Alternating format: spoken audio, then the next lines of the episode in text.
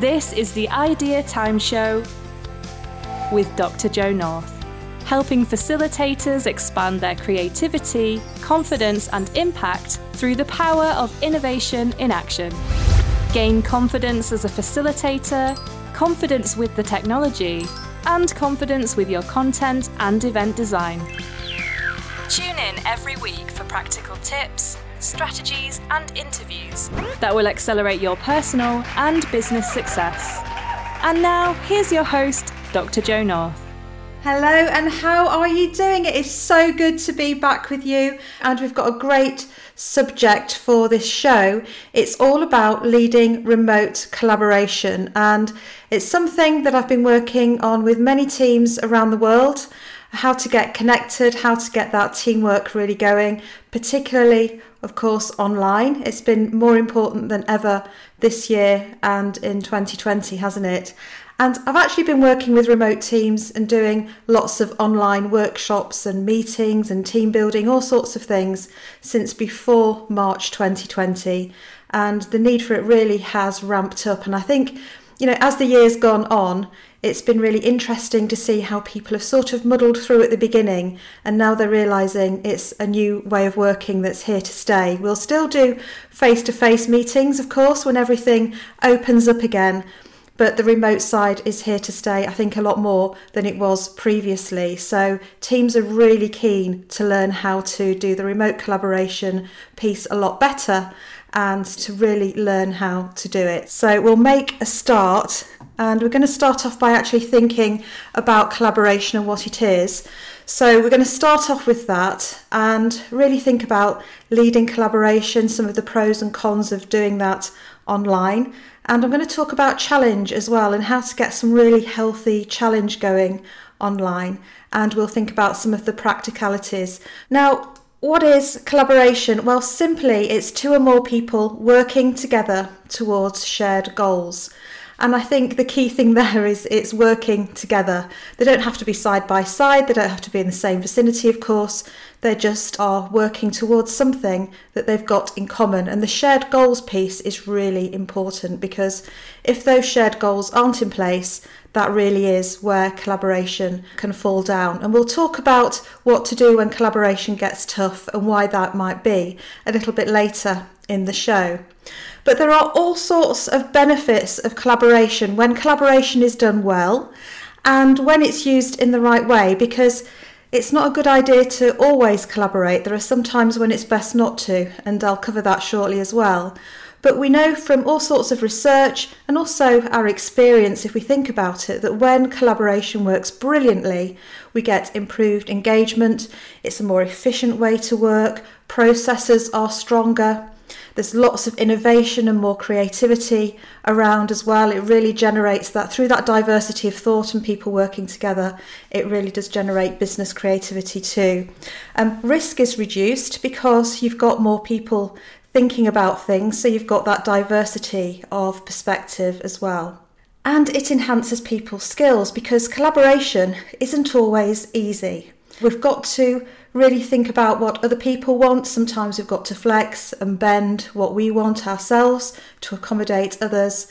And it's really important to understand that and work out how we're actually going to get along and do these projects together. So, those skills are important and collaboration builds sustainable relationships when people really get stuck in to working on something fantastic together then you know those friendships those relationships last for a very long time so it's a really good sort of networking piece as well the research shows that there are times to collaborate and there are times not to collaborate. Sometimes it is simpler and more straightforward and more efficient to just you know get on and do something and let the experts do their thing. And that's okay. There's a time and a place for that. There's also a time for people needing to think on their own before thinking in a group it's a bit of a myth that getting everybody together and just sort of brainstorming off the cuff is a really great thing to do. It's all right, but it's even better if people have some time for individual reflection and they bring those thoughts into the group because actually individuals think better than the group. And the group will work better if the individual thought is input into that scenario. So there's research supporting that. Now, I said that collaboration requires skill, and there are some competences. I mean, it really depends what you're collaborating on. But um, it's about really understanding each other, having a joint strategy, thinking about the business case when you're doing things in business and, and what different parties want, communication skills, all sorts of skills coming together. So it's really important that we use our emotional intelligence when we're collaborating and that the group is an emotionally intelligent group of people. And by that, I mean that they understand how they're feeling themselves, where they're coming from, how they're feeling, and how that's affecting their behaviours, their decisions, and their actions so that they can really do a good job of having empathy and connecting with other people in the group as well. So, all of these are underpinned by really strong emotional intelligence when collaboration happens at its best. And of course, when collaboration gets tough, that's when we really do need to dial up those emotional intelligence skills that we all have, but we can all develop them further. Collaboration and collaborative working, there are three key things that need to be in place. And as leaders, we need to be really quite mindful and intentional about collaboration, and it's our job to foster the environment in which and nurture the environment so that great collaboration between everyone can thrive. It's everybody's responsibility to make collaboration great, but as leaders, we're really there looking to make sure that the environment is good, the climate's good, and that that collaboration can take place and do some role modelling as well. People are looking to us for our behaviours and our decisions to see how we handle things and then they take their cues often from what their leaders do.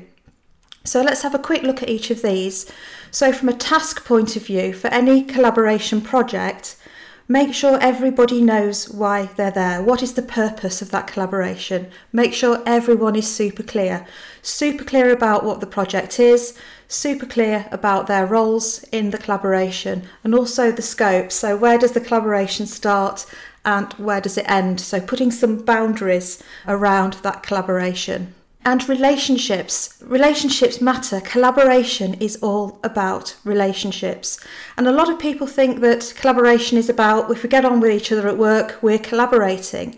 Well, you know, you might be collaborative, you might be cooperative, but it's not necessarily true collaboration. So, experts on collaboration say it's important from a relationship point of view to be optimistic, to be generous, to be forgiving. And I think, yes, be all of those. They're great qualities, they're great things to demonstrate, but also be assertive, be confident, and be challenging. Do it in the right way because collaboration means getting the collective wisdom from everyone and getting the best out of everyone who's present. So, do you agree with that? You know, do you think it's important in a collaborative environment at work that also we have that challenge, we have a little bit of you know, creative tension whereby working together we make things better? And I'm going to share with you some findings that Google had when they looked into great collaboration and teamwork. And then we've got process. So this is making sure that all the, you know, the bits that keep everything going are together. So governance, communication systems, methods that people know where the interdependencies are and the tools and techniques as well. So those three elements of collaboration are really important. And as leaders, um, we need to make sure that we're thinking about those and making sure that they're helping as well. Now, I've talked about is it collaboration if we all get on well together? Well, possibly, probably, not sure. And we're going to start at the bottom of the ladder of collaboration, but I just want to point out you don't have to start at the bottom and go through the steps. You can come in at any point in this ladder. Right at the bottom is coercion. And what coercion is, is where somebody is made to do something. So obviously, that's not collaboration. That's not even remotely like collaboration. We're just instructing somebody to do something, and, and that's not a collaborative situation. Let's go up the ladder a step to confusion. And what confusion is, is sort of people have a sense that they think they should be working together, but they're not sure why and they're not sure who's doing what. So it's all a little bit loose, it's a bit messy, it's not quite there. So let's move up then to competence. And this is where people are really good at what they do, and they just like to do what they do and do it independently. So you find people doing good jobs, but they're working in silos, they're not joining up, they're not communicating between departments or between those silos. And where competition comes in, this is where people are trying to look better. You know, the, the marketing team's trying to outperform sales, or sales are trying to look better than the operations team, or whatever it is, or individuals within teams are trying to outperform each other. That sort of competition isn't collaboration, and having some healthy competition is a really great thing, as long as it's the team joining to compete with the world outside. The team are joining to compete with the competition. Next level up, we're nearly there, we're nearly at collaboration, but not quite, is cooperation. And cooperation means, yep, if you're working, I'll help you. If I'm working, I know you'll help me. So it's people helping each other. But it's still not truly collaborative because collaborative means we set the vision together we shape things together. You know, we consult on what the right way forward should be together. So, true collaboration is where we come together to find really creative solutions. Now, it's really interesting because one of the activities I do with groups is I ask them to pin, I use Mentimeter. Which is, as you know, is one of my favourite polling and quizzing tools for online workshops. And I ask people to pin where they think they are on the ladder of collaboration. Where are you? Pin it on there. And then I asked them to do it for the whole project. Where would you say that everybody in the project is? And without exception, the overall trend in every single group I've worked in with face to face and virtually from around the world, they always pin themselves higher than they pin their colleagues and the other parties that are involved in the collaboration which is really interesting. And then, you know, when you think about that, it's because we see our perspective. We're the hero of our own story in a way, aren't we? And we're not seeing the other person's point of view or the other party's point of view. And the other parties could be trying just as hard to collaborate, you know? And this is something that is really important to, to think through is being able to see the different perspectives of everybody else and not just our own perspective. And that's what being truly collaborative is, is all about. Collaboration's great. Doing it remotely is great. It's all brilliant, but we've got to get it right and we've got to think about the opportunities and the challenges. And here's some research that was done in 2020, I think as a result of the pandemic, from an organisation called Remote How. They asked about 500 or so um, people leading remote teams what are the biggest advantages of working remotely and what are some of the biggest disadvantages. And in general, the theme was around higher employees was the biggest advantage, a more global talent pool because obviously you can reach more people and involve more people, people being more productive, lower costs, and better employee retention rates, probably driven by the fact that number one, people are happier. And actually, when I've asked people in sessions, what do you think the advantages are, they've come up with pretty similar things. And I think the flexibility, the diversity of people you can include in a team, and also it's fantastic for networking, for understanding different people in different places, and bringing people together from all over the world, all over the country, and so on. Now, some of the disadvantages they felt that in this research, which also mirrors uh, what I'm finding in my workshops too, is it can be hard to build relationships because there's a lack of social contact. So people are getting together for meetings, but they're not sort of having that, that downtime, that social time to really connect. Difficulties with communication because obviously working virtually is about technology, about you know only one person can speak, which isn't a bad thing, but we don't have as many non-verbal cues that we get when we're in the room with people. Decreased employee visibility. So when people are working remotely, sometimes it's hard to know what they're working on because we just don't see them and sort of supervising, managing work, making sure people aren't working either too hard or making sure they're working hard enough, depending on your perspective, and the whole work life balance thing. And the thing that I've found is that it's about honesty and how do you get people to be really honest about stuff? How do you get people to speak out about things in that remote environment where people are doing um, everything online, where they're talking through the microphone and they're talking through the screen. And from a leadership perspective, what we need to do is role model things that demonstrate to people that they are safe to speak out, that they can be themselves. And actually, we do want their opinions. You know, we want them to say exactly what they think. Do it in the right way, right time, and respectfully, but open things up. And this is really where leadership role modeling comes in. So, the key challenges that I've had in my sessions with people around the world since last March actually are things like can we be as effective as we are when we're face to face? You know, can we be a good leader from a distance? What does that look like? And how to be clear that you are accessible and that you're there for people and, and having drop ins and having virtual coffee with people and building in some of the informal things, as well as making sure that the more formal communication structures are in place as well. Are we getting good feedback when we need to consider the options? Are people getting enough social interaction?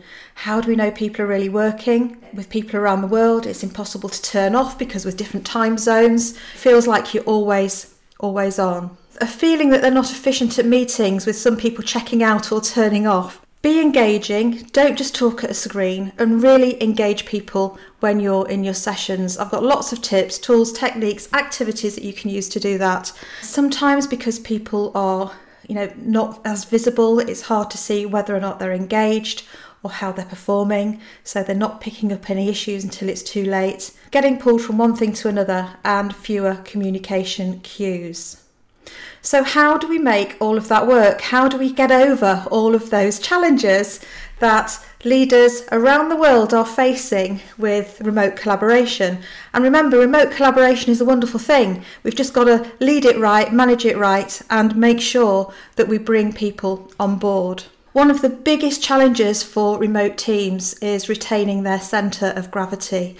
And what I mean by that is they've all got to be pulled into something at the centre. It's got to have a heart, you know. Everybody's got to be really clear about what the purpose is, bought into that, understanding the impact they're going to make, that positive impact through the collaboration, and have that sense of gravity. And it's the leader's job to create that sense of gravity, that pull into everybody being on the same page and working for the same overall objective.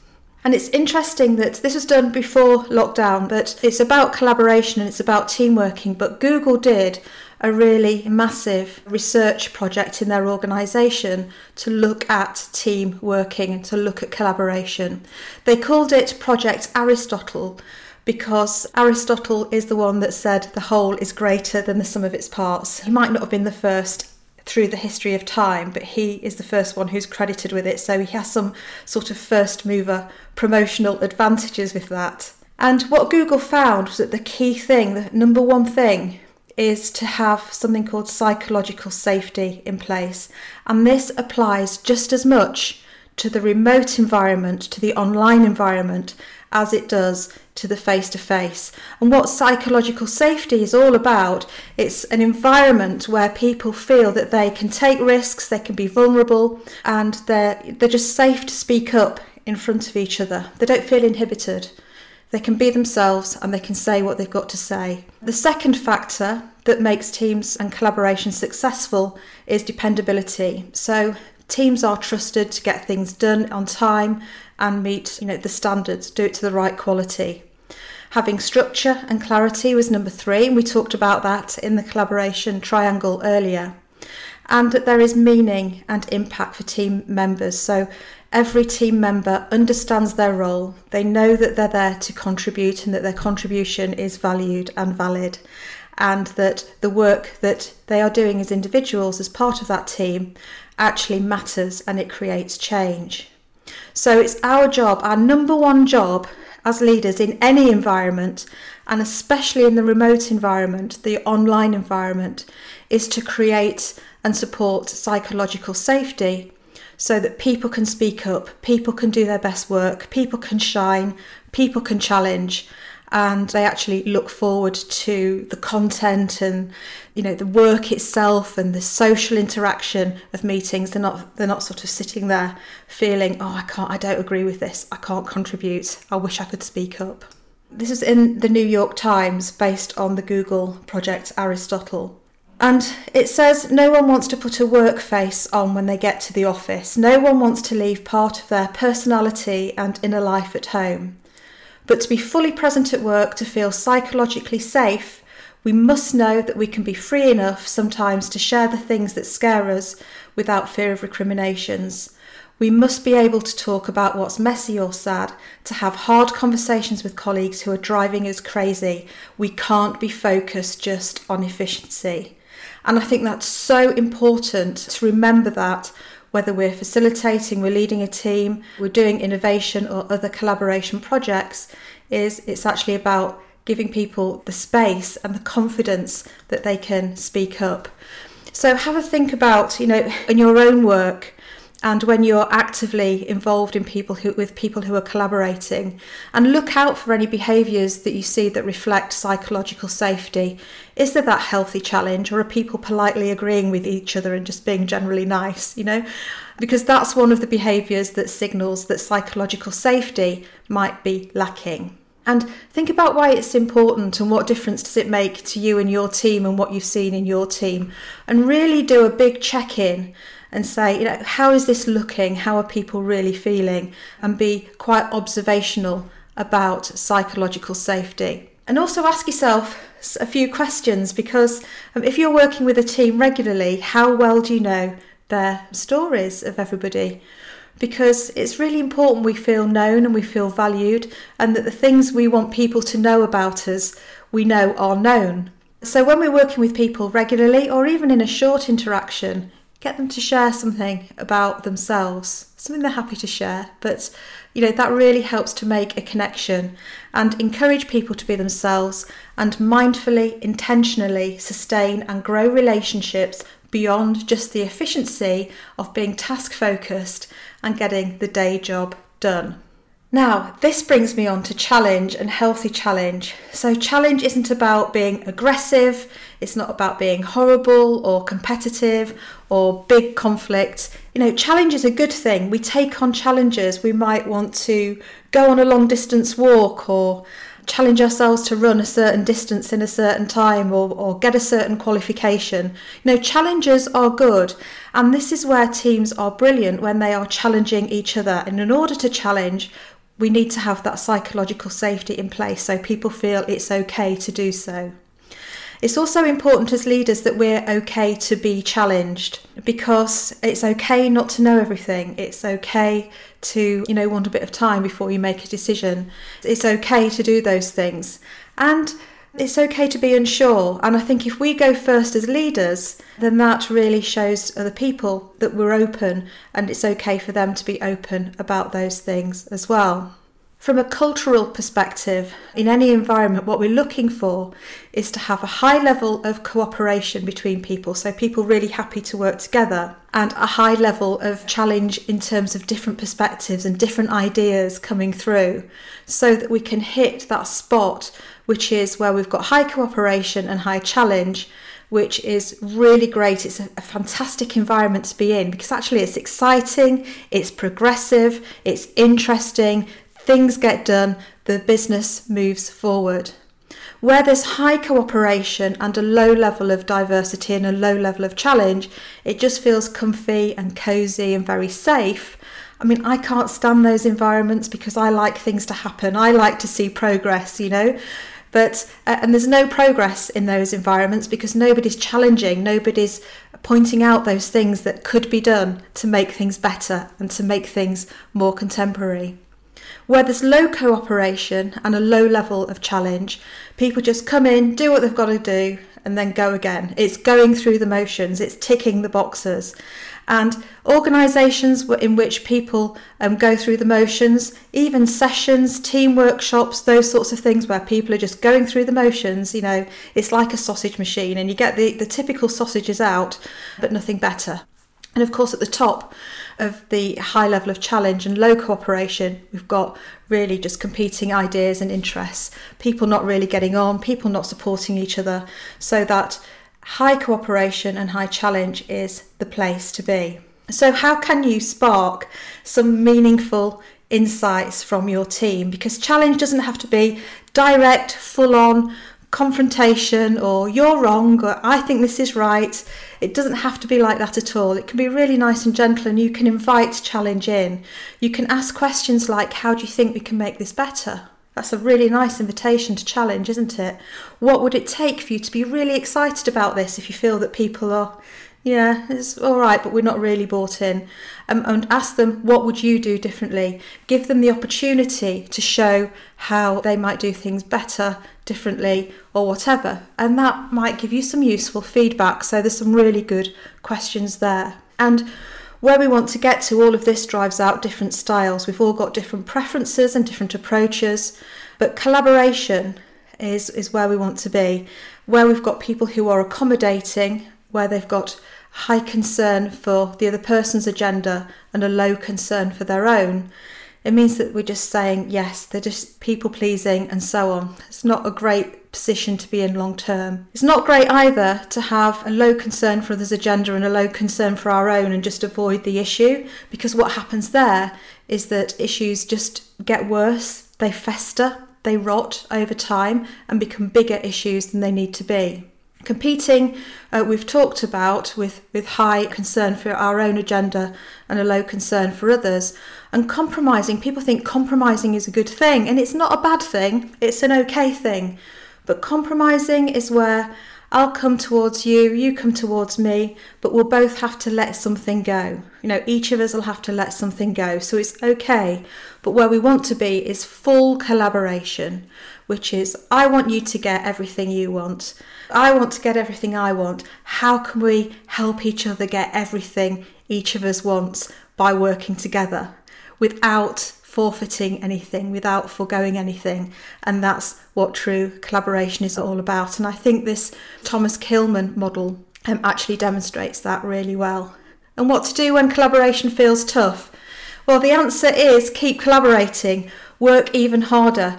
People think collaboration is going really well all of the time, but actually, some projects get some really sticky phases some phases where people don't agree or there's tension or people fall out because something's gone wrong. And actually keep collaborating, keep the emotional intelligence high, make sure that frustration and you know getting personal doesn't come into it. Really work harder at it when collaboration feels tough because actually that's when collaboration really does count. That's when collaboration matters even more than ever. Just some thoughts for you. The bigger the group, the more likely people are to stand back from the collaboration. This is called the Ringelmann effect, which is the greater the number of people, the less likely we are as individuals to take responsibility and to contribute. So, if you want to get people collaborating um, and you've got a big group and a big team, that's okay. But where you can, get some smaller work streams going so that people can work in small groups. The other thing is, is we collaborate more with people we know and like, so we should be challenging ourselves on that because we're just getting more of the same. Often we naturally are attracted to people who have a lot in common with ourselves. Let's look for people who can give us some of that creative challenge, who can bring something different. It's harder work, but it's so brilliant. And if you have a growth mindset, around collaboration. It's fantastic, you know, and I really love to see what other people bring that I can't bring to something. And I like to bring my thing as well, so we can all put that into the mix. Um, things like history and office politics and things going wrong uh, get in the way, and it can be that there's a blame culture it's them, it's not us, and so on. And from a leadership point of view, don't fall into that behaviour. Make sure that you are role modelling emotional intelligence, that you're role modelling sorting things out, and that you're working really hard to see the other people's point of view so that you can do the best job possible in bringing people together. So, some practicalities. Think about from a practical perspective when to collaborate, when not to. Think about the virtual working environment and how well that's set up.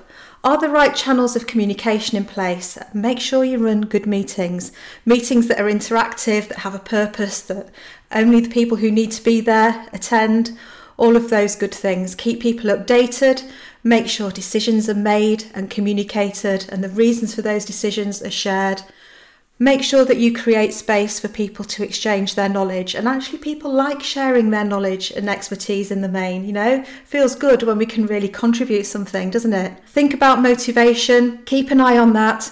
Think about the psychological safety, and everybody is an individual and everybody needs and values different things. So, all the usual leadership thinking around that absolutely matters. Make sure people have visibility and that you give people visibility when they're working remotely and just really keep innovating, keep finding and solving problems, which is what innovation's all about, and use the, the great tools at your disposal as well. So, lots there. So, thank you so much. There's lots of free resources there for you to download on my website. So, go to bigbangpartnership.co.uk forward slash resources and do enjoy and benefit from the things there. I hope you like them. And if you want to talk more about collaboration and remote collaboration and working online and go deeper into any of these themes, I'd love to hear from you. Let me know how you do it. Let me know of any challenges you've got. And if you'd like to know more, then you know where I am. So I will see you next week, same time, same place. I go live every Thursday, 6 pm UK time. And next time, uh, I'm sharing with you how to create an awesome value proposition. So that's it from me. I'll see you next week. Bye for now. Thank you for tuning in to the Idea Time Show, brought to you by Dr. Jo North. Don't forget to subscribe to our channel and access more completely free resources at bigbangpartnership.co.uk forward slash resources. We'll see you next time.